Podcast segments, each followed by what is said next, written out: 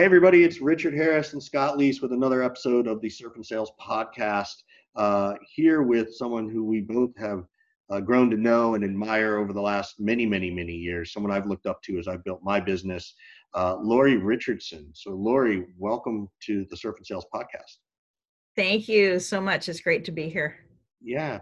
So, just for context, for context, um, and you know, for for the you know 1.1 percent of people who don't know who you are, right? kind of like who's never been on an airplane. You got to pay attention.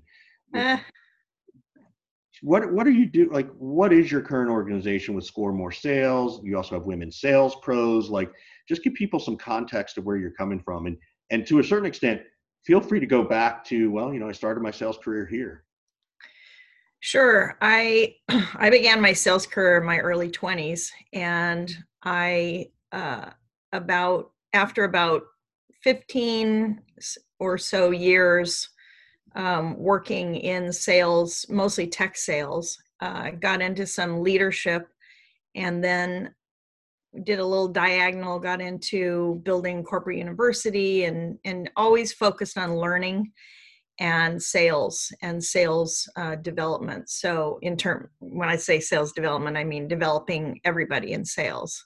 Um, and in 2002, actually, not far after 9 11, I started my sales consultancy, which is Score More Sales. So we help mid market, large SMB companies uh, to solve sales issues and to fix problems that they have in hiring salespeople and in just evaluating the health of their existing sales team.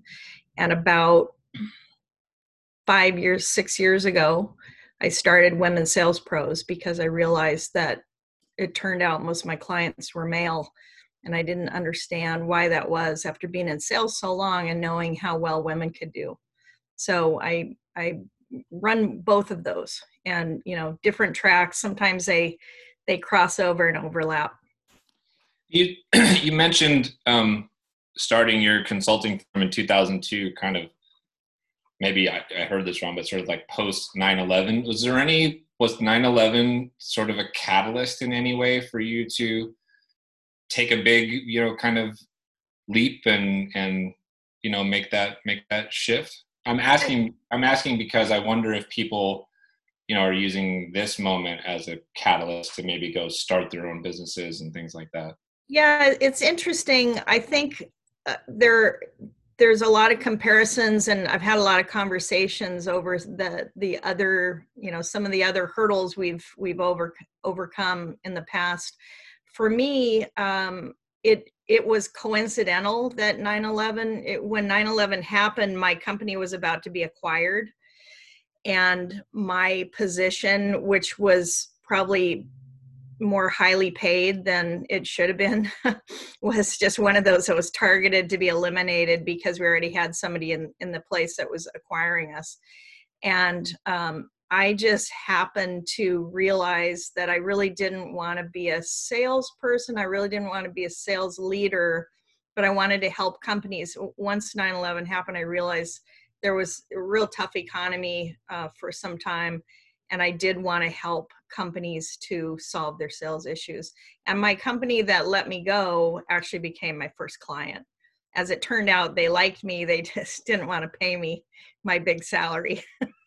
so that's how it all started. that's great. You talk about, um, and I know you because you know I've had deep conversations about this, about sort of the psyche of the salesperson and analyzing, you know, sales teams um, you know, at a, at a high level, what are you seeing as the strengths of salespeople, right? And it doesn't mean, look, everybody's got to be a high D on the disc scale or an I or whatever, right? Like it's, I think people gravitate to that because it's just sort of what we've heard and known.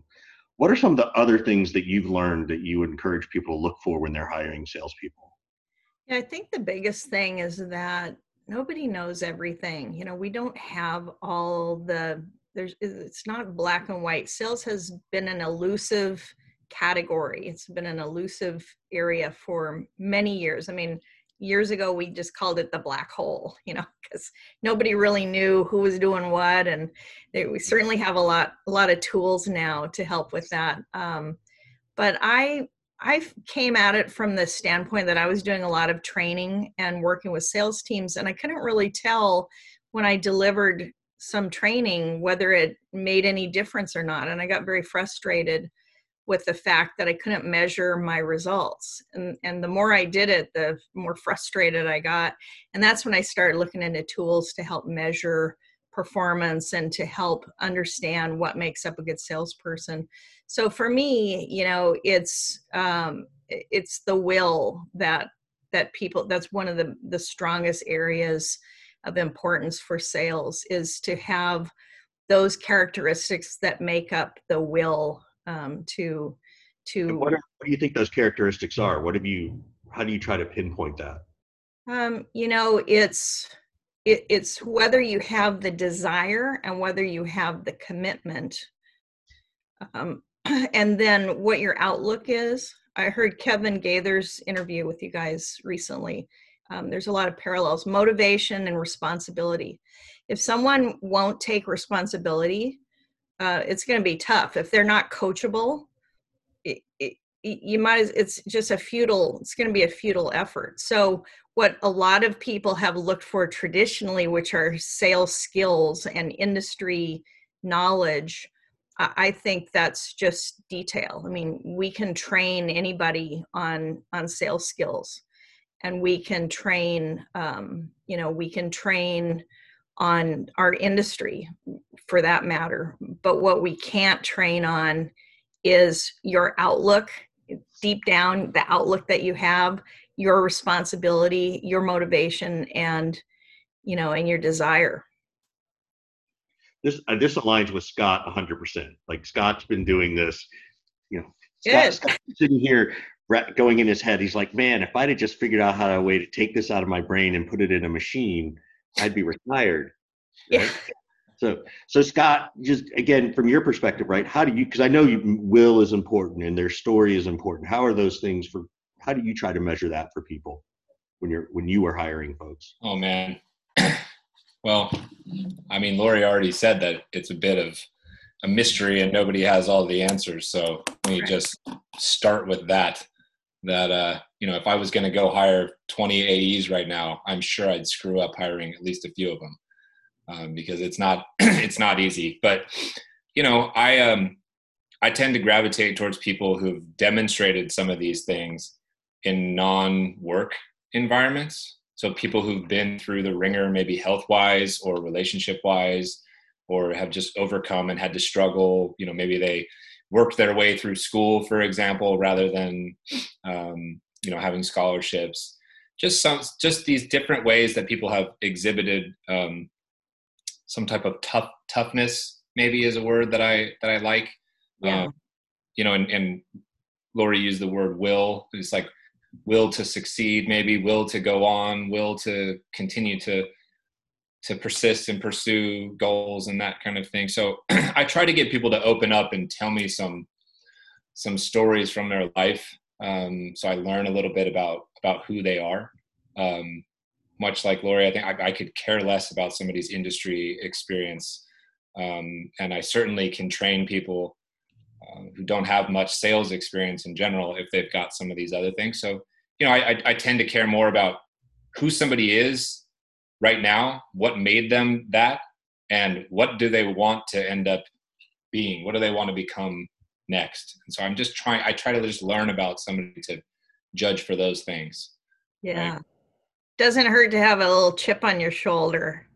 Absolutely. Right? Absolutely. Got to say that a thousand times. yeah.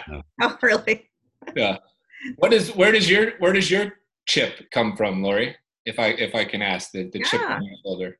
Absolutely. Well, I, you know, my first sales job in, you know, beyond when I was young, when I had a I had a lemonade stand on a dead end street. So that's how I learned referral selling.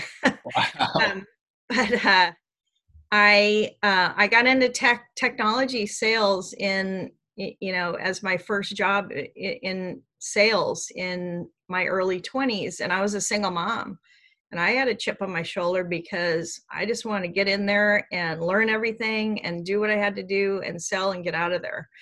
And um, and I wanted to be in the top 20%. That was always my goal. So What was, but what was the chip? Was it that I am a single mom? Was it that hey, this looks like a boys' club, so I really need to succeed? Like, No, it- not it- no. It was just incredibly hard um, for me to juggle everything, and so I had a very supportive, amazing group of of people that I worked with.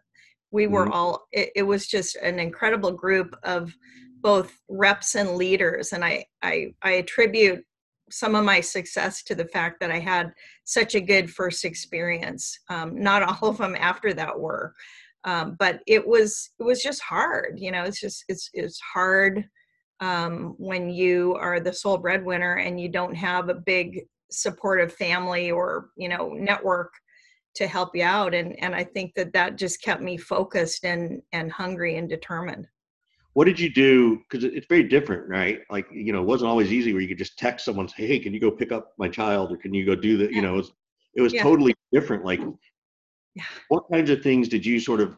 How, how did you manage through that? My mom was a single mom, so I know how she did it. But I, I'm always curious because it's very different now, generationally.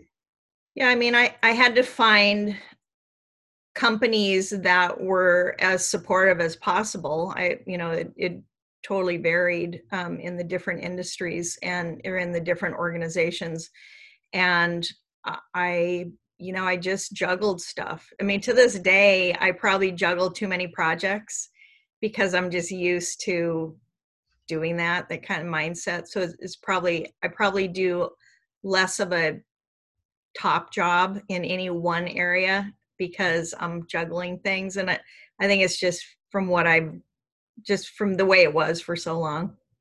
One one more sort of question on that. You talked about that you had this great group of, of teammates and leaders, yeah right? And what kind of traits do you, you know, I'm thinking there's got to be a couple of single parents out there right now that are that are going through this. And what are the things that you noticed in that leadership that made you, and and I would say loyal because they understood your world, right? Like they they were willing to support you. Anything you could sort of tell people to look for in those leaders? yeah look for people that that care about who you are and and what your goals are. I mean it's great to have company goals and corporate goals but we all have individual goals. We all have aspirations. And i think if you feel like you're really being seen and heard that's something that i hear from people uh, individual contributors periodically is that they don't feel like their opinion is being valued and they don't feel like their manager is listening you know that that direct supervisor that's the one that is going to influence us the most as to whether we want to hang around or not. And most as you guys know that's a very lacking area in terms of training and coaching. And and so that's a big a big takeaway for me was how important that role is of the frontline sales managers and how they need to be coached and trained on an ongoing basis. Got it. Got it. Did you have a? I'll ask one last question, and then Scott wants to jump in.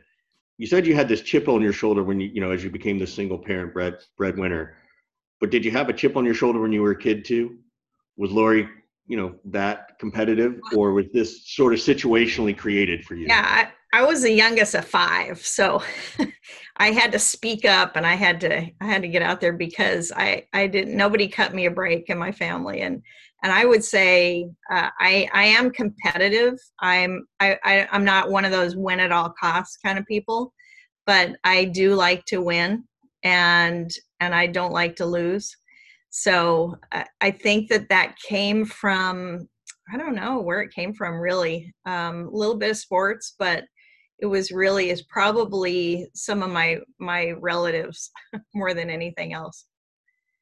I want to go. I want to go back to your story about the lemonade stand on a that dead end street. I think is Yeah. what I heard you say, and how it taught you about the power of of referrals.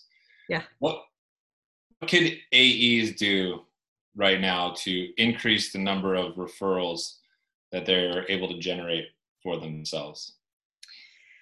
Everybody has adjacent industries um, that call on some of the same people. And if you can identify reps and thought leaders and just people in industries that also call on the companies that you call on, they can make for really powerful recommenders and advocates.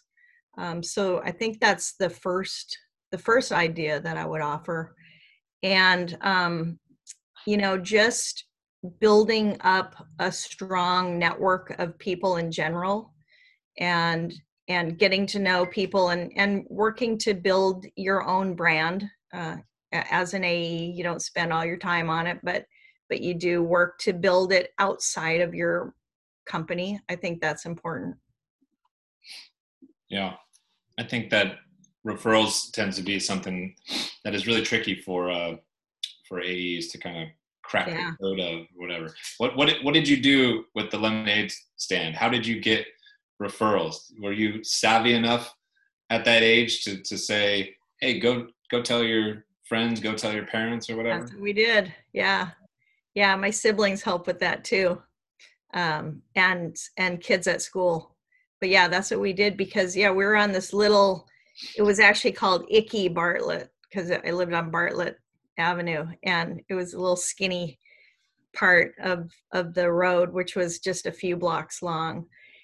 And uh, it seems silly. I don't even know why I thought I could do it in the first place, but I've always tackled crazy projects, and and so um, yeah, over time, word of mouth and people told other people and and it was a pretty thriving little lemonade stand if i i might say how how long did you have this lemonade stand? Was this like a couple of weeks or was this like no this is really what i did for a long time? Oh it was a couple of summers for oh, sure. oh, wow. and then yeah and then eventually i ended up working in my grandmother's clothing store. My grandmother had a women's retail apparel store and i grew up in seattle. And it it her com, you know her big competitor was probably Nordstrom at the time and she was just a little shop. Um, but that's where I learned all sorts of other sales lessons which I didn't know at the time. You don't you don't know these things until much later. But I realized I learned a lot because she never discounted except once a year. And she had a really good relationship with her customers. And she also um, stood up for herself. And and sh- that made a big impression on me. What does that mean stood up for herself well about uh, three or four times a year when you're in the apparel business y- you buy merchandise. And so uh, if you're in seattle uh, you don't have a market week like they do in new york or la and so the the salesmen and they're all men at the time they would come to you. So they would set up in a fancy hotel in downtown and we would go in and you'd go from room to room and choose the clothing that you'd be selling in an upcoming season. So i'd go with my grandmother and she would uh, see things that she knew her customers wouldn't like because she knew her customers really well. And she would tell the tell these guys you know my customers won't buy that. And they'd say oh mrs hall oh you know you just don't really know what you're doing. Uh, you, you, know this is what this is a younger thing. This is a new thing. And she'd say no no my my customers won't like it and they'd say you're crazy. I remember them saying that to her and she'd say go to hell. And she'd stick to her guns. And then uh, sure enough it was like midi skirts or maxi skirts something that wasn't a big hit. It was it was just you know very much a fad. And the next time we'd go to the market week they'd say oh mrs hall you were right. And she'd go i know i was. And and i she's probably the first woman that i ever saw stand up to to people and just say i know my customers and and later on i i came to realize that was a really powerful lesson that's a great story you you you talked about um taking on lots of projects and spreading yourself thin and, and, and whatnot. This is this is a subject like very near and dear to my heart. because, objects. Yeah, because I uh, tend to think that I I can do everything all at once, all at the same time. How how how are, are, have you learned to say no to projects that might be shiny and interesting and might be lucrative as well?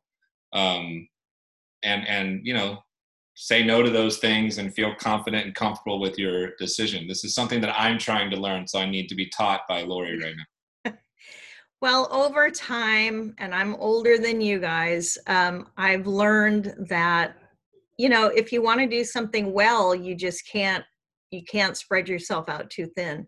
So if i really want to give something the the time that it needs and the attention it needs i have to say no to other things. And what i've found most successful is that i track projects you know i, I keep all my client projects in in a project plan i keep all the other things that I'm working on as projects. So my book is a project. Um, my podcast is a project. Um, other things that I'm doing would be set like projects. And then from that, I actually break it out. And every week I look at the tasks that need to be done and main goals. So I work to do to accomplish three things in each project. And if I can't get to them all, then I, you know, I have to carry them over. Um, I'm not saying it's perfect, but it works pretty well. I'm visual, so I need to see it. So I'm I'm one of those mind map kind of people and you know, I can see all the things and when I see everything I go, "Oh, I can't possibly do all that."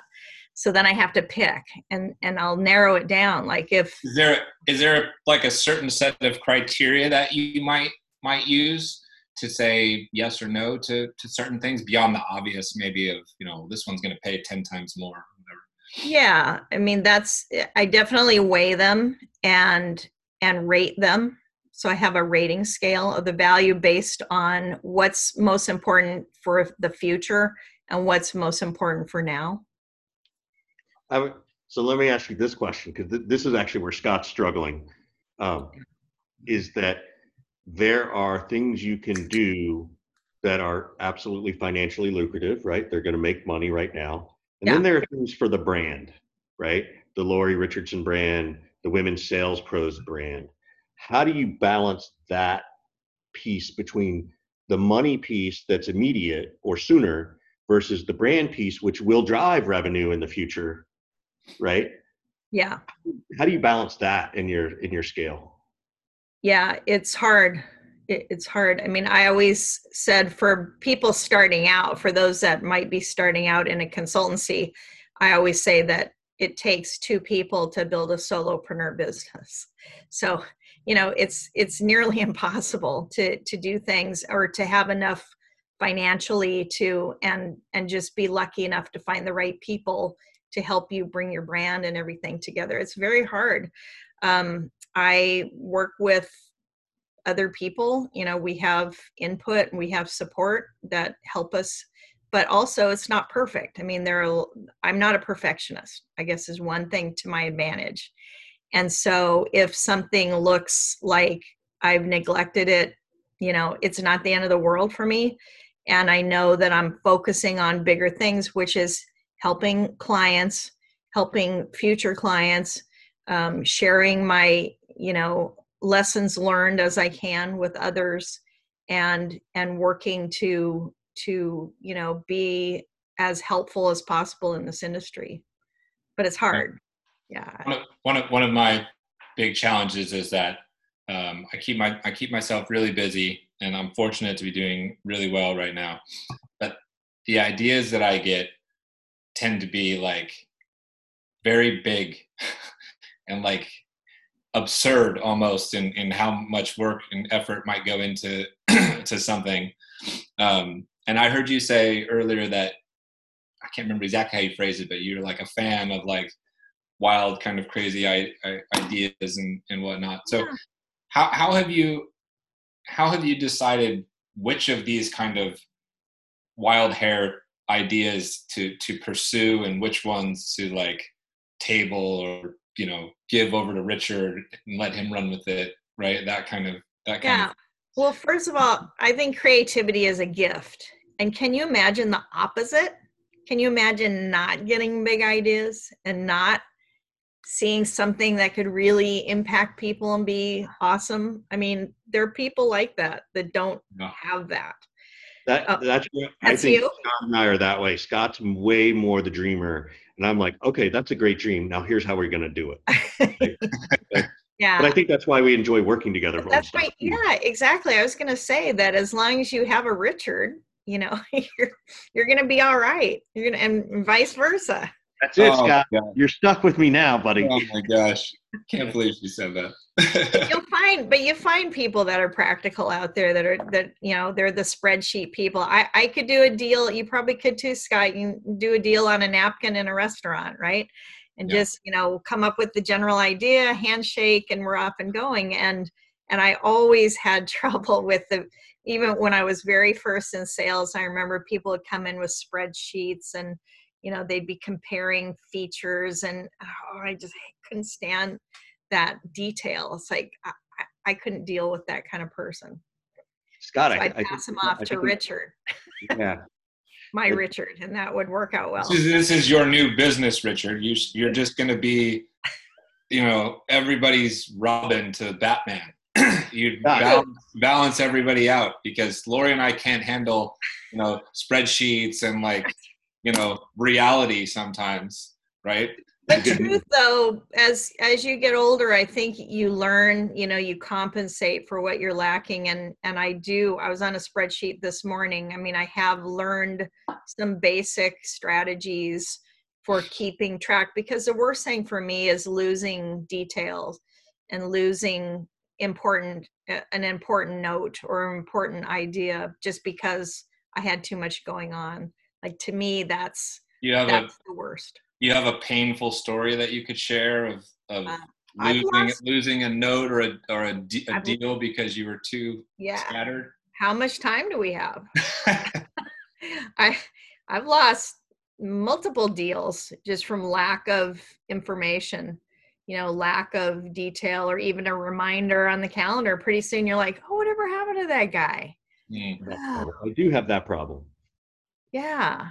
And so you just, you know, you get it, put a note on the calendar. Sometimes I wake, I'll wake up at, you know, I don't know, whenever in the middle of the night.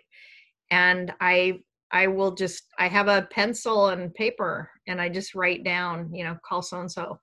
Or because I wake up in a panic eh, sometimes, not all, all often, but just like, oh, I didn't do something and and it hits me. So the more you can put out there i, I was a really big um, student of time management a while back and you know just getting getting things done and how to best do that. And and there's no one way for in this is another thing it's kind of like you know sales and marketing and big topics. There's no one way that everyone can do time management or what we call self management well right you we have different personalities and and while a mind map works for me a spreadsheet might work better for somebody else but you know you finding the tools that work well for you uh, i think is a good good key Um, I want to I want to shift this a little bit. Um, I want to talk a little bit about uh, women in sales and women sales pros. Um, it- you know, it's a big initiative, and it, uh, it's something I've, I've tried to help you support. You know, yes and thank you all you've done yeah, of course. Um, and I and I know Scott does. You you may not know it, but I know how Scott thinks around this stuff too.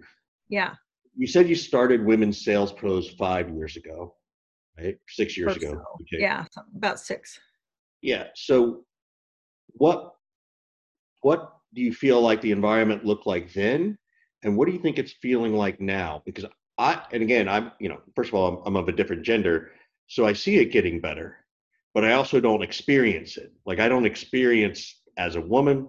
I'm not a sales leader who's hiring. What are, are there things you're noticing that are that are getting better um or different? I should say. Maybe better is not the right word. Yeah, I think different is the word. Um, a, few years ago, not many people were even talking about it.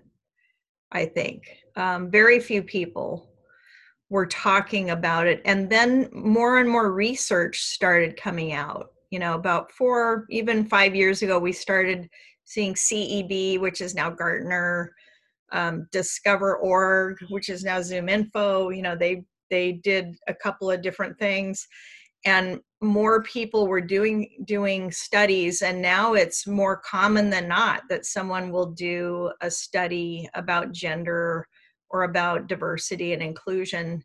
And so people are talking about it which is really good. So what i found a couple years ago is that you didn't have to sell anybody on the idea. It's like people got it.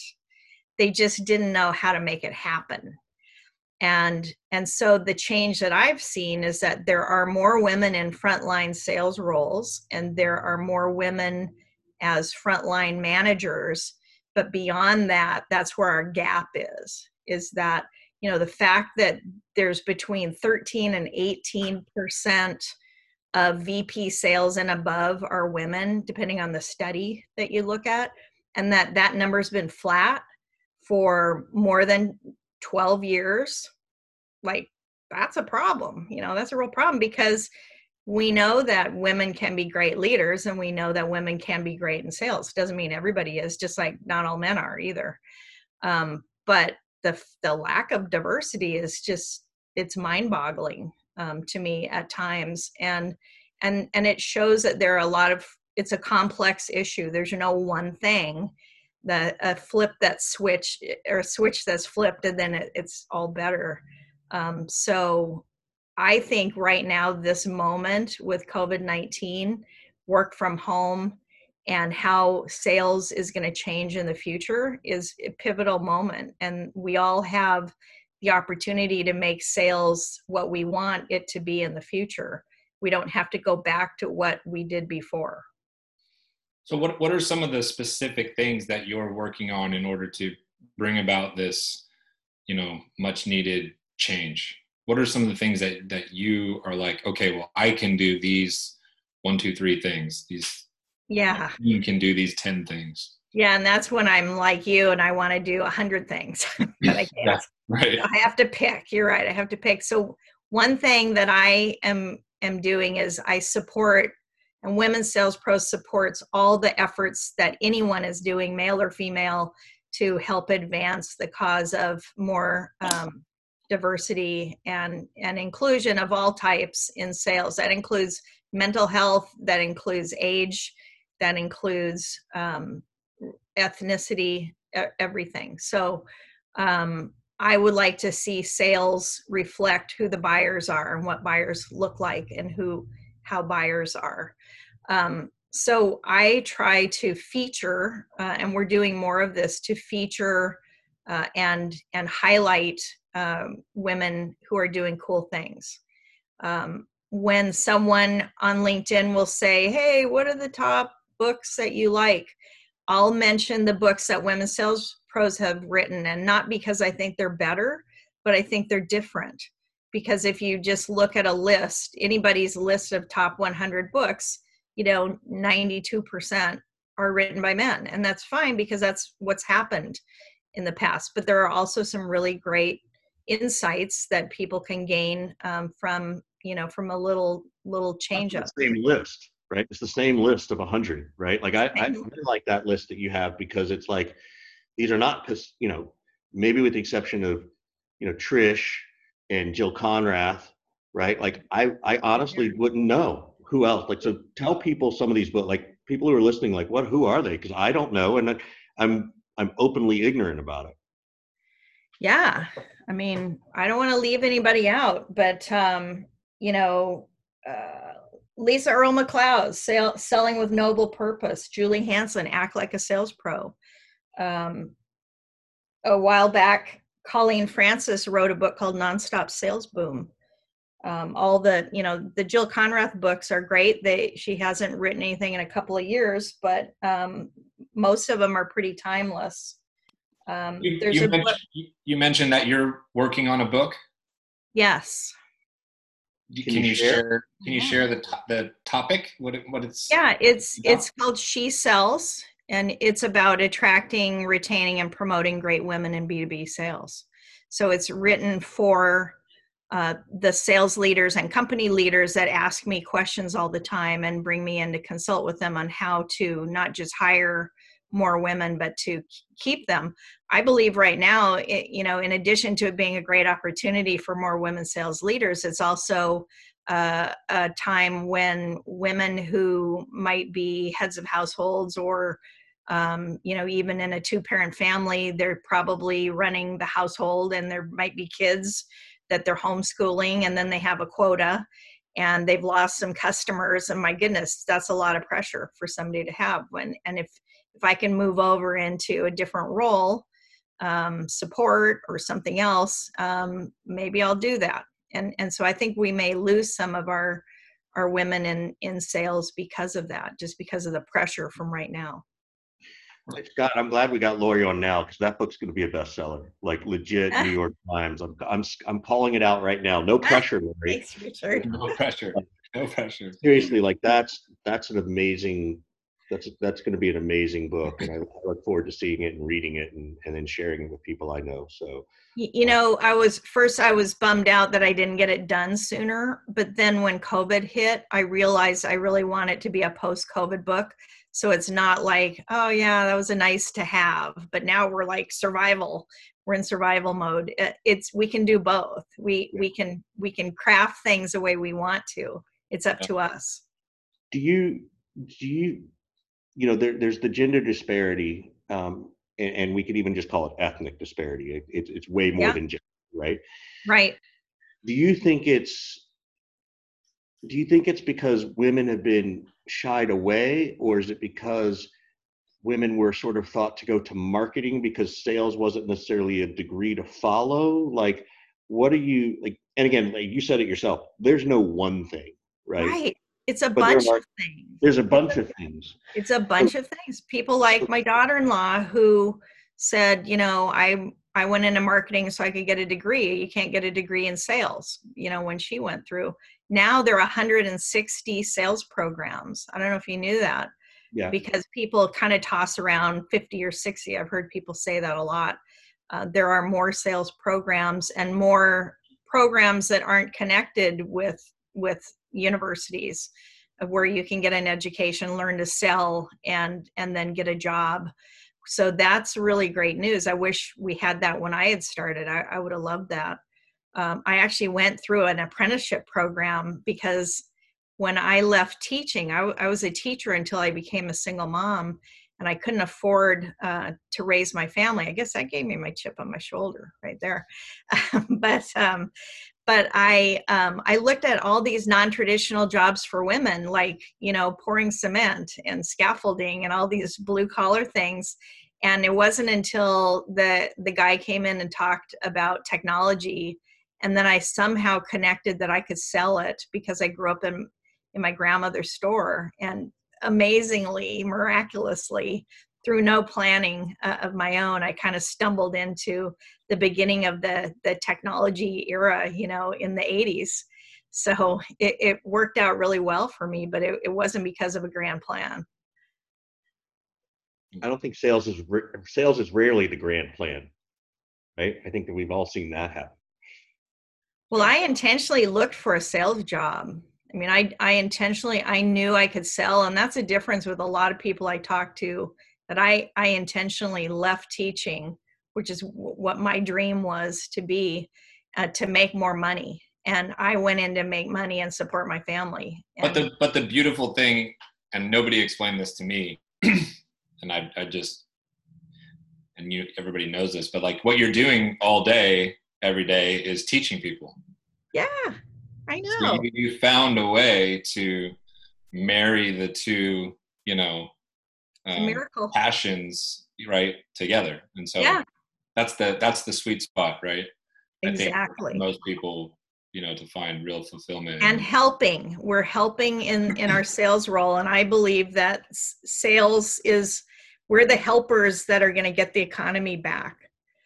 You know we're part of the answer we're part of the solution and it's really awesome to be part of a solution and not just you know frozen like what's going to happen we know what's going to happen. We're going to help this economy get kickstarted again and get back to you know not only where we were but beyond that.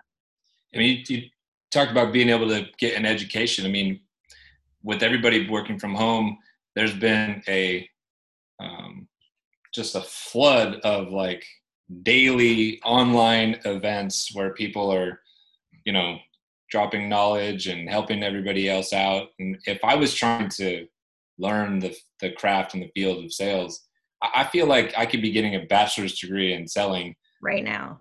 Right now from home, whether it's so and so's event here, this happy hour here, this webinar there, all the different podcasts and whatnot. Um, are you?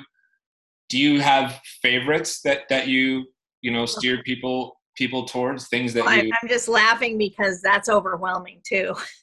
yeah, no, I know. If you're like me, I'm like, you yeah. know, I could go 10 hours and not hit every happy hour and, you know, invite yeah. and, yeah. and uh, podcast. Next week is Outreach's event. And, you right. know, it's, there's just uh, so many things going on. But, um, are you, are you excited to, to, give your talk what are you talking about at the unleash event Kim? yeah um so i i um am with henry Schuck uh the ceo of ZoomInfo and Liz Cain, who's a partner with OpenView, and um, talking all about leadership in tough times and and a little diversity thrown in there. So um, that's that's a great that's a that's a great time for me, you know, to to talk with leaders that are in the midst of you know a lot of big decisions and and issues to be thinking about Oh, that's awesome. What are, what are some? Are there any suggestions you can give to either diversity of gender, male or female, about working with the other? Right, because as much as we don't want to sort of, you know, what's the word I'm looking for? Um, stereotype people. There are just differences in humans, right? There are just certain yeah. differences. So, what are the things you've been able to learn and glean upon to help others expand their own horizon? Yeah, I think, well, I don't think I know. this, this is one of my crutch words, think. Um, what I know is that we can't know enough communication. Like we can always learn com- communication skills that will be more helpful.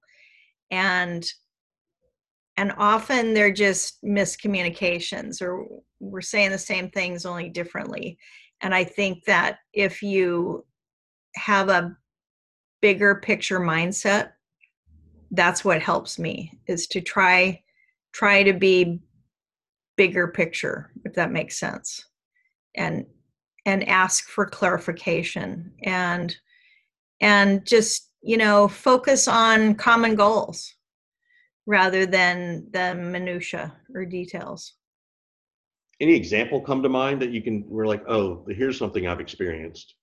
I don't, I don't want you to bash anybody but i you know no it, concrete example. I, I mean it i think it happens a lot of times when like i i say that i i hear from a lot of women who feel like their immediate supervisor isn't supporting them and isn't isn't listening to them and isn't helping them to get to where they want. Well, the, the research that Dr. Joël Le Bon and I have been doing uh, shows that, you know, women and men are different. As we know, women and men are different, but women are different in terms of some of the things that they want to see happen. When you start it at a new company, um, I I want to know more about what my future potential is there. I want to know about the professional development opportunities. And, and I think that women tend to, not exclusively, but women tend to plan a little further out. And so I'm thinking like, okay, this is great now and for next year, but you know, in five years, where I think men don't necessarily do that as much. It's more like, what does it pay? Who's who am I working for? What's the commute? You know it's and and and i just think that that that's one of the reasons why women stay in a role a year longer than men do. You know that's part of the reason that that research has shown. And um and we're we're just thinking too much too too far out sometimes. So scott i, I know scott and i are grinning because we're both thinking about our wives yeah. how you know things are being thought, thought of and we're like no no just solve the problem right? Let's just solve right. the problem I have a, I have And a that's question. good. And we need to embrace that, right? If we can just accept that, that you might al- have a different perspective than me. I'm also laughing at the, the suggestion that I might be able to think five years ahead in anything Yeah. in my life, let alone sales or, or business or career. I have a question. You know, I the, don't have the, that skill. Yeah, the statistic is, and then and I know we kind of got to wrap it up, but you know, the statistic is that you know the average VP of sales lasts 18 months. Is there a statistic yet that talks that breaks that down by gender? And I wonder if women are lasting longer. Yeah, I, I haven't seen it, um, but I'd like to. I would That'd be, like to. that'd be an interesting statistic, I think. Yeah, yeah. would maybe LinkedIn can help us. Yeah. So Shout out to us- LinkedIn if anyone's listening. yeah. um, well, that that this has been great, Lori. Thank you for coming on. You, you, you shared a bunch of great stuff, and I love your storytelling. So I'm, I'm excited for your book too. So I appreciate it. What Thanks what can we do to help you? Yeah. What how can we help Lori? Well, here's what everybody can do to help me and to help um, what I'm championing uh, for more diversity and inclusion on sales teams is to when when you see things like on LinkedIn when it's a list of all guys, um, when you see podcasts that are all guys, which most sales podcasts are, um, just keep an open mind and and women don't want to be the ones to say hey where where are the other books? Um, I'll, always do it because i don't mind doing that and i'll i'll post my list of books and i'll post uh, other authors and things like that but it's nice to have you guys do it because it, we can't change anything without you it, it takes it takes men to help change sales and and we need your help What are what are the women led podcasts you're listening to? I on and I'll be honest, I can't think of one. And it, and I, I'm not a huge podcast guy, but are are there women out there doing this? Yeah, um, Barb Giamanco has had one for a while on uh, conversations with women in sales. Um, and there are, I have a, a half a dozen others that I, um, they're not all coming to the top of my head. Um, but there are some that people have started up. Suzanne Paling started one. Um, there are some others, and I'd be happy to put a list together. I think that would be good. Yeah, no, I, I just want to make sure people think about it because I, I don't think about it. And I want to make sure we give people that opportunity. So, Yeah, and and another thing is that a lot of podcast hosts will say that it's hard to find women to appear. And if anyone has that trouble, please feel free to reach out and I can give you a list of 50 or 100 women who would do it. that'd be great. Well, Lori, this has been fantastic. Thanks so much for coming on. Um, Yeah, thank you both. It was my pleasure. Yeah, it's been great. Where people can find you on LinkedIn? Do you want to give out an email address? What do you What do you want Yep. for those? Uh, find me at LinkedIn, uh, at Women Sales Pros, at Score More Sales on Twitter, Instagram. Um, we're around Facebook, you know, you name it. We're out there. Love to connect with people. Awesome. Thanks, Lori. We really appreciate Thank it. you. Thank you, guys. Bye bye.